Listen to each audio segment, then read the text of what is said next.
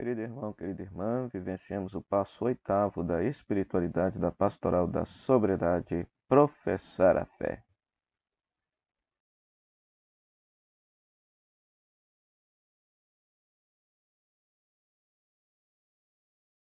Rezemos três vezes. Senhor, professo que creio na Santíssima Trindade peço a ajuda da Igreja com a intercessão de todos os santos. Instrui-me da tua palavra. Senhor, professo que creio na Santíssima Trindade e peço a ajuda da Igreja com a intercessão de todos os santos. Instrui-me da tua palavra.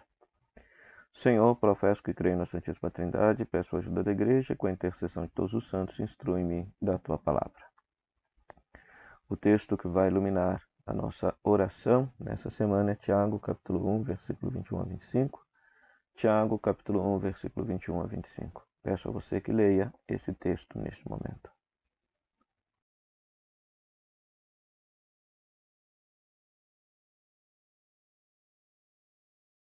Querido irmão, querida irmã, é, após vivenciarmos o passo da semana passada, que é o passo reparar, que é o passo de consertar os erros que nós cometemos com as pessoas quando nós estamos, estávamos influenciados pelo vício, pela droga, pelo álcool, agora somos convidados a reconhecer que pertencemos a uma nova família, que é a família da igreja, que professa a mesma fé, que crê em Deus e que procura seguir a Jesus, construindo o reinado de Deus na história.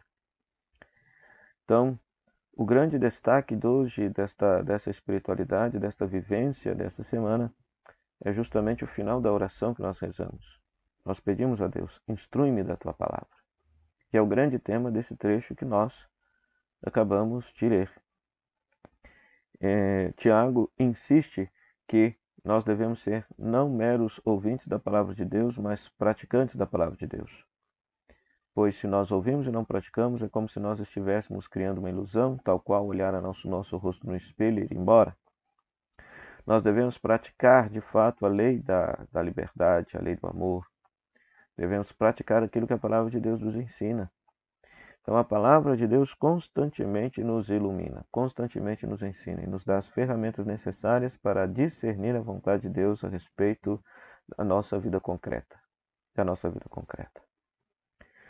Durante muito tempo, a palavra de Deus, a Sagrada Escritura, não era, não estava nas mãos do povo de Deus para que o povo de Deus pudesse rezar, ler, meditar. Agora, uma vez que a igreja tomou consciência disso e, e praticamente todo o povo de Deus tem, pode ter acesso ao texto sagrado da Bíblia, muito embora muitas vezes não tenha acesso a, ao contexto do texto bíblico, as ferramentas necessárias para fazer uma leitura, de, digamos assim, acertada e adequada, mas, de certa maneira, o povo tem a palavra de Deus nas mãos.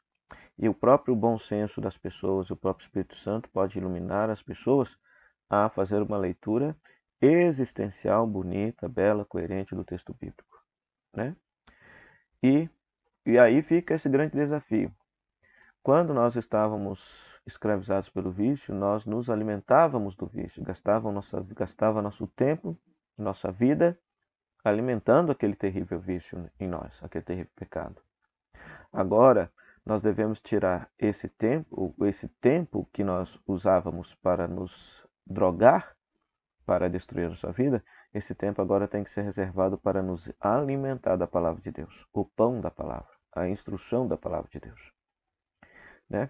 Então aqui eu sempre sugiro que se possa fazer aquele exercício cotidiano da leitura orante da palavra de Deus, seja aqueles 20 minutinhos, meia hora por dia de absoluto silêncio, de comunhão com Deus, você ler, rezar, meditar, contemplar a palavra de Deus, que pode ser o evangelho do dia, a primeira leitura do dia, ou um texto bíblico que você goste, ou algum roteiro de oração proposta, algum texto proposto. Jamais pegar assim a Bíblia e assim abrir como se fosse um livro de mágica, como se Deus fosse te falar dessa forma, não é assim que a Bíblia funciona. Ou seja, você, você lê já textos previamente escolhidos para pensar, meditar, refletir sobre algum tema pertinente na sua vida e, a, e dali aurir as luzes necessárias para que você possa é, discernir a vontade de Deus e cumprir a vontade de Deus, né?